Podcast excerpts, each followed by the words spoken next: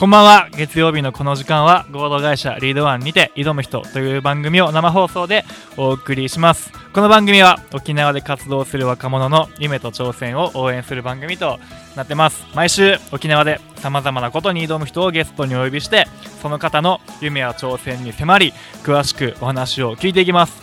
ということで今日もラジオをお送りしていこうと思うんですけども今日はちょっと珍しく長く一緒に、あのー沖縄に来てビジネスパートナーとしても、まあ、一時期一緒に仕事をしてた方をお呼びしました。ということで今週のゲストは、えー琉球大学4年次の山城大樹さんです。琉球大学4年次なんですけども休学を僕と同じく2年してたので年齢的には一つ違いと、えー今年23今年24歳ですねの年の山城大樹さんです、えー山城さんは今は大学に通いながら1年間で300ページ超えのでかいサイトを作成するという茨の道へあえて挑む人にお越しいただいてます、まあ、1年間でね300記事って僕も結構メディア作ったりもしてきたのでわかるんですけども、まあ、相当な文章量を大学に通いながら書くということでこれはね、えー今日はメディアを作っていきたい人情報発信していきたい人には面白い話ができるんじゃないかな。ということで山城さん今日はよろしくお願いしますよろしくお願いします。お願いしますはい。なんか新鮮やねこんなラジオで話すってそうですね。ねあんまりこうやってラジオでなんかしかもですね。めちゃくちゃ緊張してて今。うん いやするんや山田いやーしますね本当。普通にこのカフェとかで、うんこの伊藤さんといろいろお話しする機会とかあるんですけど、うんなんかこうやってねこのラジオでこのまあ全国というか、うんリスナーさんに向けてうん話す機会がもうなかったので。いやそうっすよね意外と聞いてくれてる人いるらしいんで、うんうんうん。まあ今日はねいろいろ面白い話ができるんじゃないかなと思います山大とはもう沖縄に来てちょうど3年前ぐらいかそうですね。ちょうどはい。3年前ぐらいうんうんなんで、まあ、長い付き合いではあるんですけどうん。も、うんうん。まずあの聞いてくださってる方にはい。簡単に自己紹介をお願いしますあ、わかりました。ははいい、えっ、と、名前は山城大輝です。えっ、と、あだ名はみんなからあの山大って呼ばれてます。はい。えっ、と、今は、あの、24歳で、あの、琉球大学の、あの、法文学部というところで、あの、英語を学んでいます。大学は今4年次ですね。はい。で、あの、今、大学に通いながら、えっ、と、あの、まあ、さっきご紹介あったんですけど、ん。あの、300ページ超えのメディアを作ろうってことで、うん。もう、日夜ですね、もう授業のこの合間を縫ってとかこの課題の合間を縫ってひたすらパソコンに向かって文章を書いてるっていうのは毎日になってます。なるほどね。はい。大学自体はえっと何やったっけ勉強してるのは？あ英語です。英語。はい。英語とかあのまあアメリカの文学とか、あのイギリスの文学とかですね、なるほど。はい。えじゃあそのメディア作っていうのはそれと関係のある分野ではなくて全く関係ないあ。ことを今してるってことですか？はい全く関係ないですね 英語とかは。あのちなみになんですけど今エロサイト作ってます。エロサイト？あエロサイトっていうか、まあ、なんていうんですかね。あのそう出会い系のサービスをあの紹介するようなこのメディアなんですけどはい、まあ恋愛系の発はい、信、恋愛系の発信ですねということで、はい。まあ、ページを作ってると。はい大学はもう通い出して6年ぐらいなんですかね2年休学だと、あそうですね。2年間休学してて今6年目ですね。うん、はい。いつからそういうのやり始めたんですか？えっとこの、まあ、ブログのあアダルトサイトを作り始めたのはアダルトサイト。アダルトサイトってあれですね、まあ、ブログで300記事超えのメディアを作ろう。うんうんうん。って思って着手し始めたのが、うん。えーっと4ヶ月くらい前です。あ4 4ヶヶ月月じゃない3ヶ月前か。あでも割と最近なんですね。そうですね。これよりも前はまた別のことをしてて、うん。そこからまあこうやってまあね恋愛系の発信をしていこうっていうふうに決めてバーってやってるって感じなるほど。はい。もともとあの一緒にコミュニティの運営やったりとかもしてましたからね、はいでまあそこから何か自身でやっていくということでうんうんうん。あそういう3ヶ月前なんや言うて。そうですね。なるほどね。結構最近なんかその前は何してたんですか、えその前ですか、うん、初めてはい。僕と会った時の山台がすごい僕は印象に残ってるんですけど、うんうんうん3年前ぐらいか。3年前ですね、うん。あ茶炭の茶炭のエンダーです。そう、はい。美浜の上のはいはい。エンダーで、まあ、たまたま知人のつながりで山台に会うことができたんですけど、はい。あの時は何してましたっけ？あの時は、うん。えーっと僕自身なんていうかな英語の商品を紹介するサイトを自分で作ろうと思っててうん。やってたんですけど、うん。あのまあ全然その時ねうまくいってなくて、うん。それでいろいろあどうやったらこのなんていうかな、まあ、インターネットからお金を稼ぐじゃないですけど、うん。頑張ってそのメディアとかを大きくしてってお客さんに見てもらってあの商品買ってもらえるかなってことを、うん。あのいろいろと搬送してる時期です。なるほど。あれは何歳ぐらいの時やったかな？あれ20か21だったと思うんですけど。僕が多分21と22の間の年齢やったんで、はい。あそっかじゃあ2021の年ですね。す。大学2年生か。2年生です。はい。の時にそういうことを、まあ、やってたと。はい。それの前は何か中国から物買って日本売るってみたいな。ああやってましたやってました。ね。国転売。中国転売。はいはいはいやってました。もう要は大学の2年生のうちからやってたっていうことで、まあ、はい結構僕はそれで山田屋に興味を持ったんですけど、うんうんうん。そういうのをこうやり始めたきっかけとかはい。やろうと思った理由とかって何やったんですか？ああ僕がこのなんていうか自分でお金を稼いでいこうって思ったこのきっかけっていうのは、えー、とあの僕のバイト時代の話に戻るんですけど、うん。えー、と大学1年生のあの夏より後ぐらいから僕あの塾の先生やってたんですよね。あの英語の英語と数学をあの受験生に教えてたんですけど、うん。であのその塾の職場が浦添にあったんですよ。はい。であの僕の実家がうるま市にあってであのそのうるま市からあの浦添の方まで通って塾の先生やってたんですよね。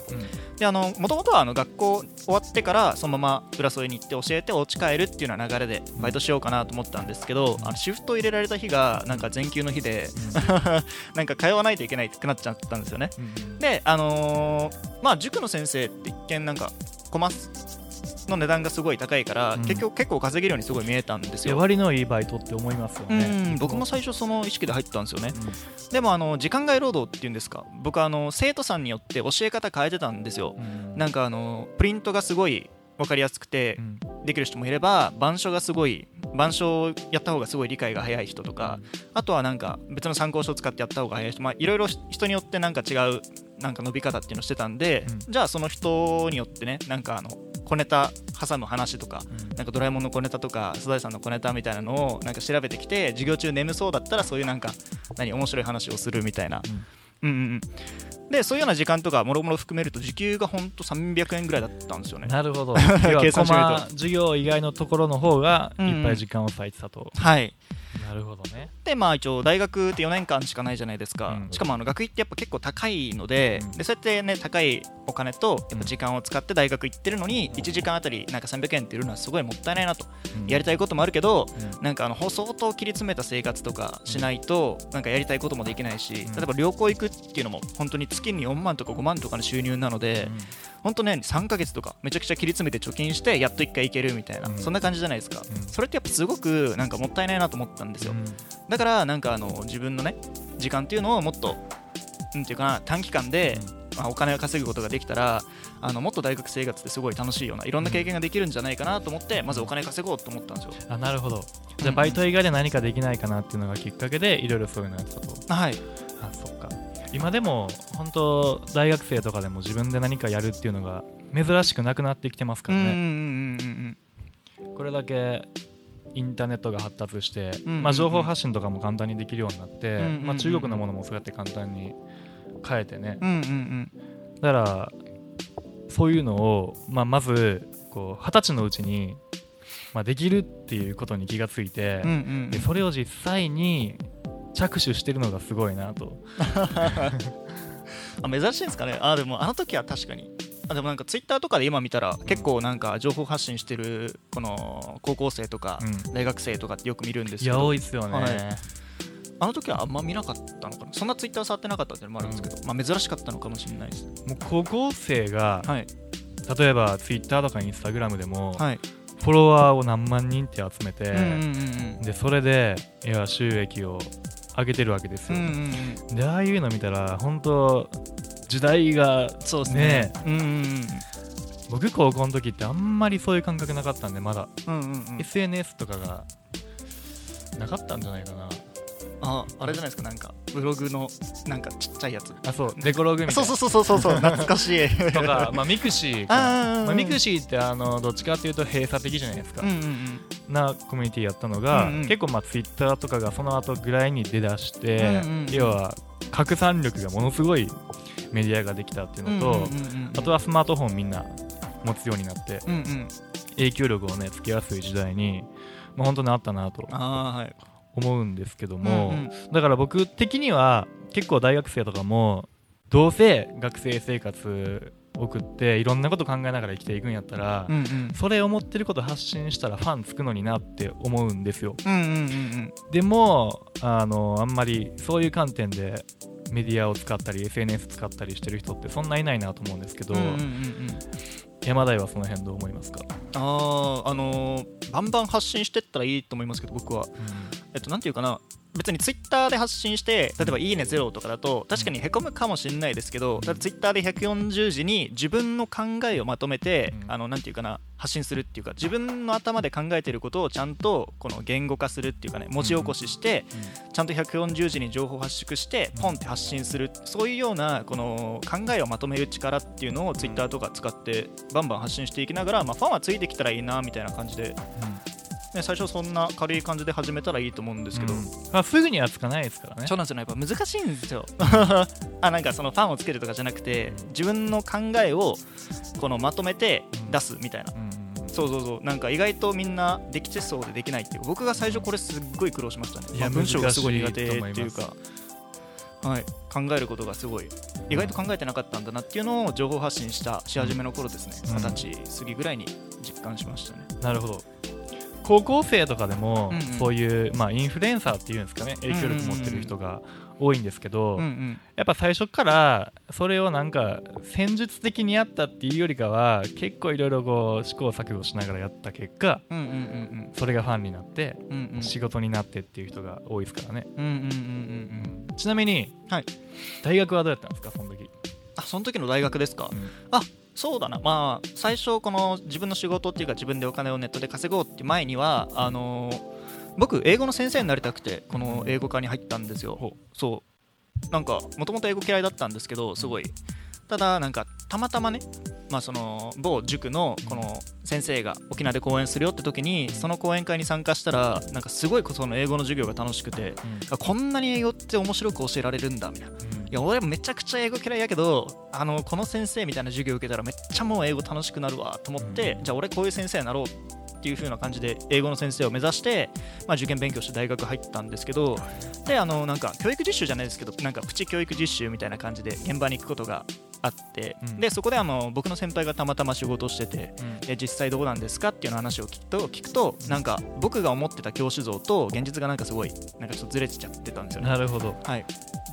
で、なんかあのそこで、なんていうかな、あちょっとこれ俺には厳しいなって思ったんですよ。うんうん。そうそう。で、あのー普通にまあ塾の先生をやるか、どうしようかなって時に、うん。あのーまあ、さっきのこの、ねあの塾の講師、塾の講師というか、塾でバイトしたことがあって、まあ、自分でお金を稼ぎをスタートするっていう。だからもともとはあの先生になりたくて入ったんですけど、うん。もうなんていうかな今は別にただまあこんなにこういう言い方するとすごい失礼かもしれないですけど、うん。まあ単位を取るために行ってるっていうか学位を取るために行ってるって感じです。なるほどね。はい。大学についてはどう思いますか？多分、うんうん。自分でそういうのやりだすと、うんうんうん。結構大学って何なんだろう？どう使えばいいんだろう？っていう観点に考えますね。はい。僕も考えたんですけど、うんうんどう思いますか？ああ大学ですか？これうん。本当人によると思うんですよ、うん。ただ夢とか目標があってその大学に入ってん。この科目がすごい楽しい。例えば文学勉強するのが超楽しいってなったら全然もうその道を突き進めばいいと思うんですよね、ただあのー入って途中で夢がぶっ壊れたりとか、あのーなんていうかなまあやりたいこととこの何言ってる学部が合わないなとかっていう人っていうのは、なんていうかな普通に卒業するかしないかはまあ本人次第なんですけど、うん。なんかいっぱいいろんなこと本当にやりたいことっていうのを、まあ、時間があるからその勉強する勉強する。なんかやっぱ大学の時代時代っていうか時期ってみんなから応援されるじゃないですか、うん。この周りの親戚とかもそうですしあ学生なんだ頑張ってねとかなんか多少甘く見られるんですよ。うんうん。甘いっていうかそうそう。だからそういうようなあのなんていうかなまあ美味しいところって言ったらあれですけどそういう大学生の特権みたいなとこフルで使って、まあ、いい図書館とかもありますし、その図書館に行ってめちゃくちゃ本読むとか勉強するとかそれまとめて発信するとかもそうですしあとはいろんな人が大学に集まってて、うん。いろんな考えを持った人がいるからそういう人たちと交流して自分にない考えっていうのを、まあ、手に入れるっていうかあこの人ってあこういう考え方もできるんだとか、まあ、うん。物の見方っていうんですかね、そういうのを学べるいい場所じゃないかなと思います。なるほど。はい。本当使い方次第ですよね。と思います。はい。僕も2年休学してそのことに気がついたんですけど、うんうん。休学しようと思ったきっかけは何やったんですか、まあ僕ですか。うん、休学しようと思ったきっかけああ自分が今やってた仕事とかをもっと一生懸命やりたいなと思って、大学の時間よりも何か仕事とかそういう事業を作ることをしてみたかったと。はい、てかもう勢いだったんですよね休学自体が。えっと僕のタイプがこれやるって決めたらもうやるんですよ。うん。もうすぐに取り掛かるもう全部もう全ベッドしてやるっていうタイプだったんで、うん。でじゃあこれ新しい仕事やりたいこれに注力したいってなると、うんじゃあもう大学一旦置いとこうってことでもう速攻休学するっつって休学届出しに行ってバーンって休学したって感じです。なるほど。はい周りの反対とかはなかったんですか？その時は。ああありましたよありました。はい。でもやるからって言って普通に、うん。もうなんかほぼ自己承諾みたいな。うなんか前事前に話持ってったら多分断られるなって思ってたんで、うん。だだったらもう休学手続きもう持ってくだけにして。うん。どうぞどうぞもうそこまでやっちゃったらまあもう押し切れるっしょみたいな感じでうん。押し切りました、間違いないですね、うん。やっぱ僕も休学するときはうんうん。4年生の手前やったんでうん就活が始まる直前に休学したんで結構反対されましたうんうんね、うん。休学は僕さっきその山台が言ってたうんうん。大学ってその勉強したいものが明確であるならうんうんそれに突き進むためにはめちゃくちゃいい環境だっていう話をしててでそれは僕もマジで思うんですけどあんまりでもいやこれが勉強したい言うて大学行く人ってそんないない気がするんですよ、うん。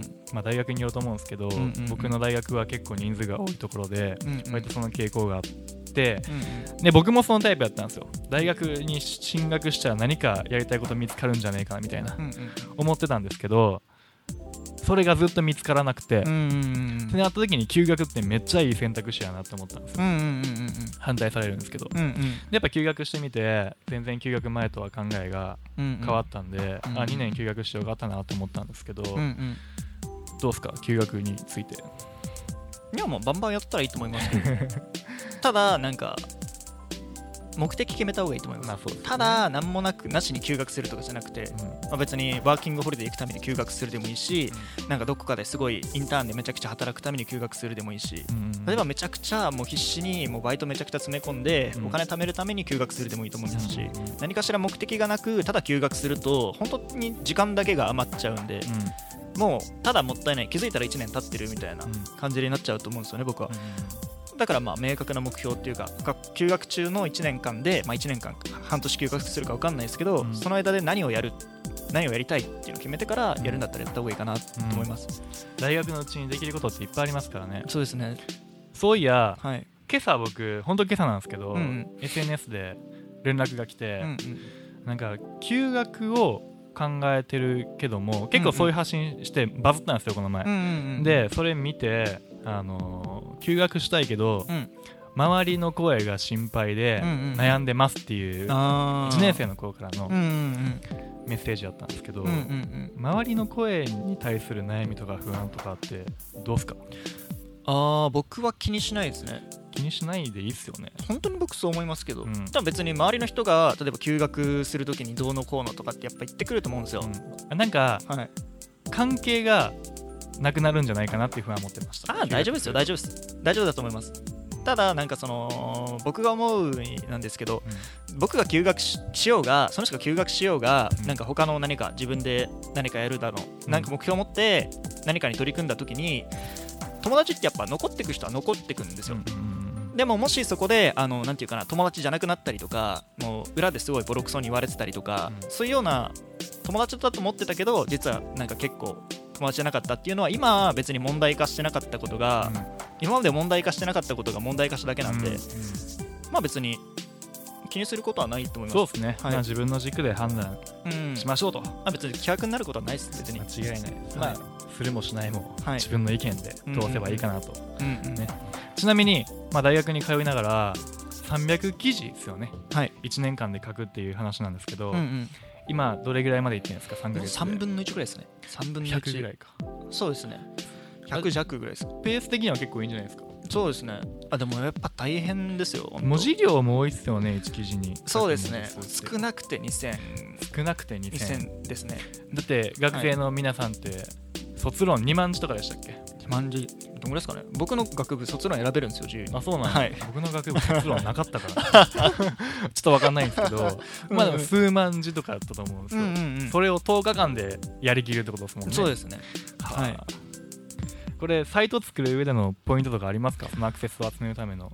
ああやっぱりあのーどういうあまず自分が情報を発信するじゃないですか、うん。まあ、ちょっとこれ難しい話になるかもしれないんですけど、うん。まあ、これから聞く人のためになればね、もしこれから作るんだったら大多数に発信するんじゃなくて、何この1人決めたこの人っていうのを作るんですよ。ペルソナっていうんですけど、うん。その1人に向けてこの人がなんか検索しそうなキーワードで、この人がなんか持ってそうな悩みで、うん。についてなんかいろいろ調べてあだったらこういう感じの人ってこういうことな悩んでるんだろうなみたいな、うん。だったらこの Google とかで検索するときにこういうキーワードを使って検索するなじゃあこのキーワードの入った記事を書こうっていうふうにうん。なんか人から逆算して書きます、なるほどね、はい。誰に向けて発信するかを決めてうん、うん。だったらこういう記事が必要だよねっていうので逆算していく感じですよね、結構逆になっちゃう人多いですもんね。自分のなんか日常とかうんうんうん感じたこととか、はい。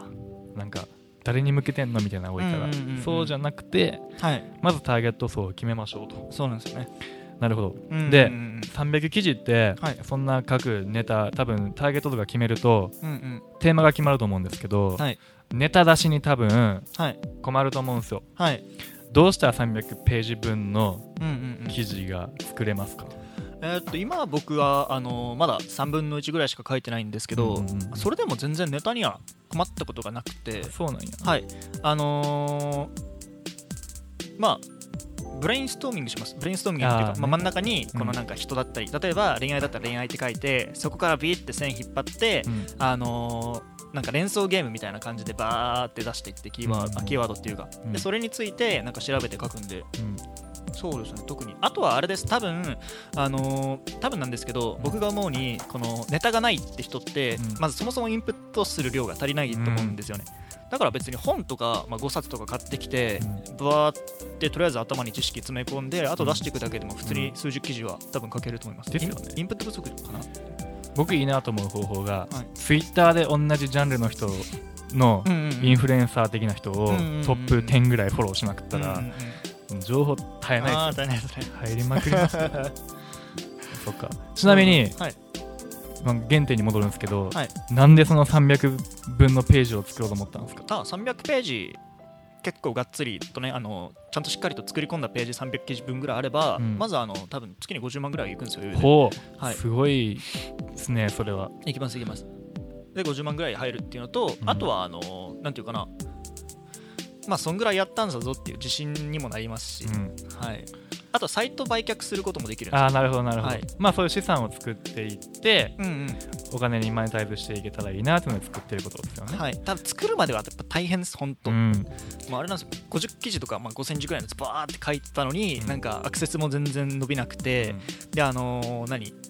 もう全然もう収入にもつながらなくてみたいなそういう時期がやっぱりあるんですよ最初らへんは、うん。特に。間違いないですねだからなんかそういうような時期っていうのを耐えながらうん。しっかりやっていくとやっぱ根性もつきますし、あとはなんかサイトのこのメンテナンスをまあやっていくとこの収入っていうのがまあなんていうかな不労所得じゃないですけど何労力の割には、まあ、時間対効果っていうんですかそれが最終的に良くなっていくんですよ、それ聞いて多分やりたいなっていう人ももしかしていると思うんですけど、うんうん。これから始める人はどういうことから取り組んだらいいと思いますか？最後に。もうこれ時間がないんで最後あになっちゃうんですけど、あなるほど。えっとまず多分初心者の人って分かんないとこが分かんないと思うんですよ。まあ、確かにね。そう何から始めていいのか分かんないしで、まあ、始めたとしてもどこにつまずいてるのかも分かんないと思うんで、うん。まず分かる人に聞くとか、まあ、インフルエンサーにリプ送ってみるでもいいし、うん。